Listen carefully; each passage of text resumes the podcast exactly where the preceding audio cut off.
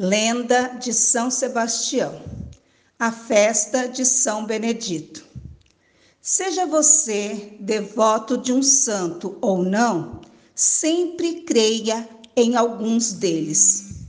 Em Boiçucanga, muitos anos atrás, existia um engenho. O dono do engenho era um homem mesquinho e descrente.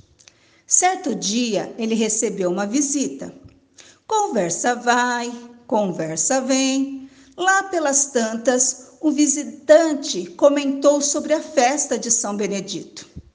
A festa de São Benedito era um acontecimento no qual se reuniam todos os moradores de Boiçucanga e todos davam uma prenda para a festa.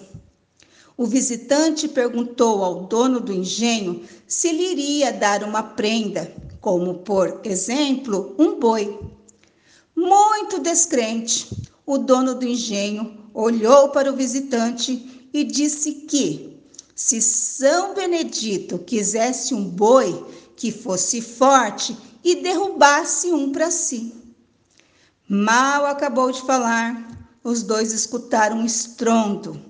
Saíram da casa e viram um boi rolando a serra. Nunca mais o dono do engenho deixou de doar algo para a festa de São Benedito.